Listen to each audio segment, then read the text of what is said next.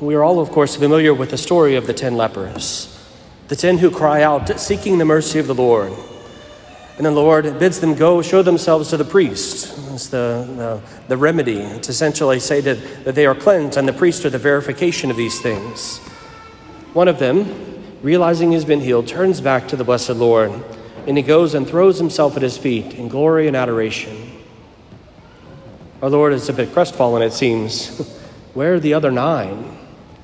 Only a, one, only a, a 10% return rate on his healings as far as the generosity of souls. Where are the rest? Indeed, it's a common temptation that is not limited only to people of that day, to the lepers who are counted in the gospel today. It is a common temptation in many hearts, in fact, I would suggest probably all of our hearts, to be able to go about our way. How common it is in many places, and thanks be to God who do not see it here, that people will receive communion and then immediately walk out the doors. Not a moment, a moment even to pass to return gratitude to the Lord. And this, I think the Lord too is wondering where have they gone? Why have they not returned thanks to me?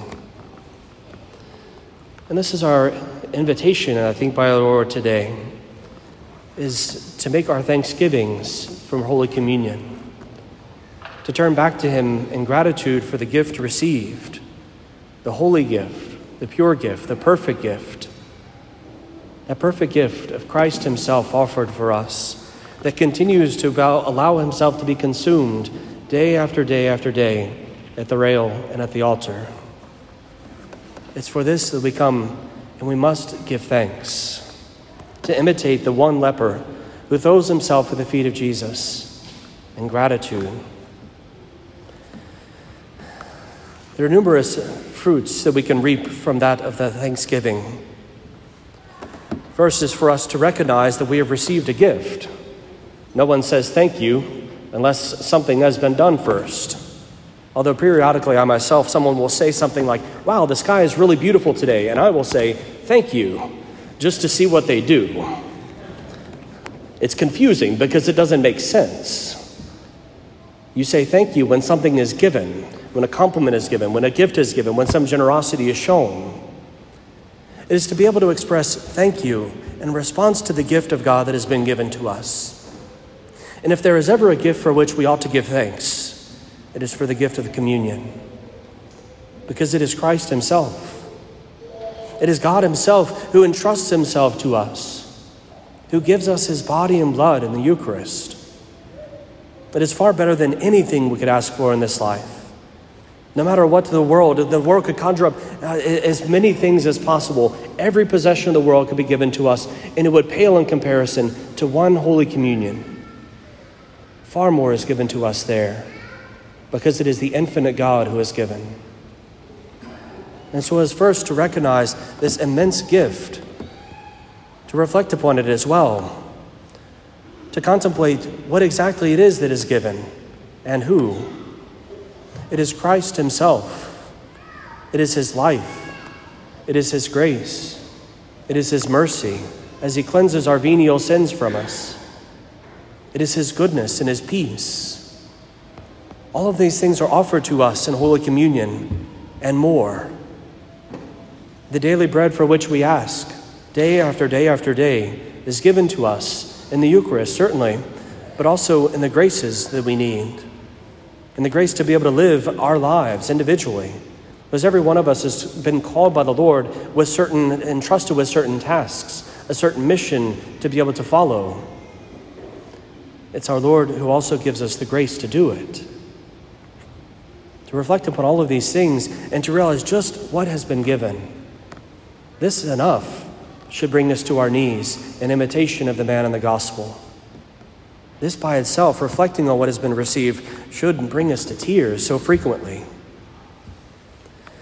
In addition to this, the Thanksgiving encourages us to be freed from mere routine.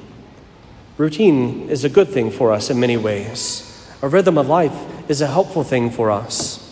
But if our communion, if our reception of our blessed Lord becomes mere routine, something that we do, another action, another gesture that's part of the larger picture and nothing more, then we've missed the entire purpose. Is the encounter with the one true God. It's the encounter with our blessed Lord, which ought to be new every time. Never does He meet us in the same exact place. Our life has changed, we have changed, and we have different needs each time we come. It's for us to acknowledge these things and to say that in the thanksgiving is to be able to pull us from simply, again, going through the motions time after time. It is to know that whenever we receive, that God's grace and His virtue increases within us if we are willing. Again, all of us are called and all of us have a share of the mission, but we need His help. And His help comes to us in so many ways but most especially in the Eucharist. It is to allow his life to increase within us, as indeed he tells us in St. John's Gospel that he is the vine and we are the branches, and if we do not abide in him, we do not have life within us. There is nothing within us. We must abide in him and to allow the, the sap from the vine to, to reach our souls and to increase and to allow his life to be born in us, to allow his fruits to be born in us. This, of course, means necessarily a deeper union with the person of Jesus Christ. To receive the flesh of the man is to be drawn close to him, intimately close to him. The moment of Holy Communion is a place wherein we have the closest approximation that we can in this world to heaven because it is union with the Lord God. Intimate union, a profound union. Is this the two ought to turn us back to the Lord in gratitude for the gifts that have already been given, but also in gratitude for the promise that He has made to us that there is more to come, far more to come. And lastly, but most importantly, it glorifies God Himself.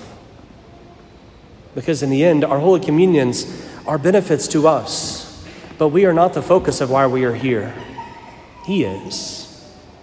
It is for us to glorify the Lord in all things. We do it by serving Him well. We do it by receiving of His grace, by reflecting and praising Him for the gift. But it is in all of these things, our thanksgiving is to simply turn back to Him and to glorify Him, to praise Him for His goodness, for His love, for His mercy, and His generosity. It is to the Lord to whom all glory is given. And so it's for us to make this thanksgiving after we receive Holy Communion. There's a variety of ways in which, which it can happen, and it can happen in, in one of them singularly or uh, kind of all kind of uh, drawn together in a variety of ways. One thing that the Mother Church has offered to us, particularly uh, for the priest, but uh, by, um, by necessity the liturgy, then uh, drawn also the faithful, is the last gospel, St. John's Gospel the great challenging, the challenging word from, from the prologue of, of John, as he speaks of our blessed Lord who has stripped himself of his glory, who has, who has come down to us. And the question is that is then put is, you know, the Lord came to those who he created, but his own did not receive him. And it's to be able to, to ensure that, that the priests and all of us who are gathered, whoever, whoever received him in the flesh, might also receive him in the spirit. Again, to cast off this, this ease of routine into which we can fall. To allow this dynamic and, and true union with Christ to be found there, and to allow Him to come and abide with us in His grace and in His truth. The last gospel is a wonderful reflection for us, a prayer offered after each Mass, typically, to be able to contemplate the Lord who has come among us.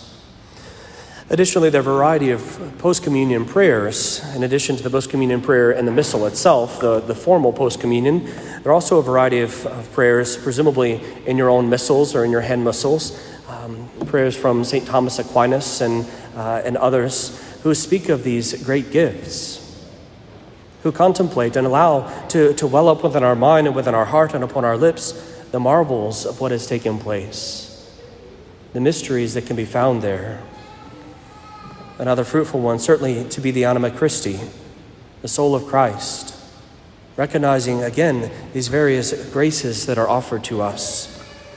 And then lastly, the simple heart to heart speech with our Lord. If indeed we come in need in different ways every single time we come to communion, the Lord knows it, but He also likes to hear it from us. It can be helpful too for us, in addition to these other rote prayers or memorized prayers, to be able simply to speak to our Lord from the heart, to entrust ourselves to Him in all gentleness and all love, and to know that He is mindful of us in all of these our needs. And so, as we come and offer these holy mysteries today, it is for us to allow our hearts to rejoice in thanksgiving, like the man in the gospel, to turn back to the Lord in thanksgiving for the gift that we have received and the variety in which they come, but especially the Eucharist, the gift of God itself.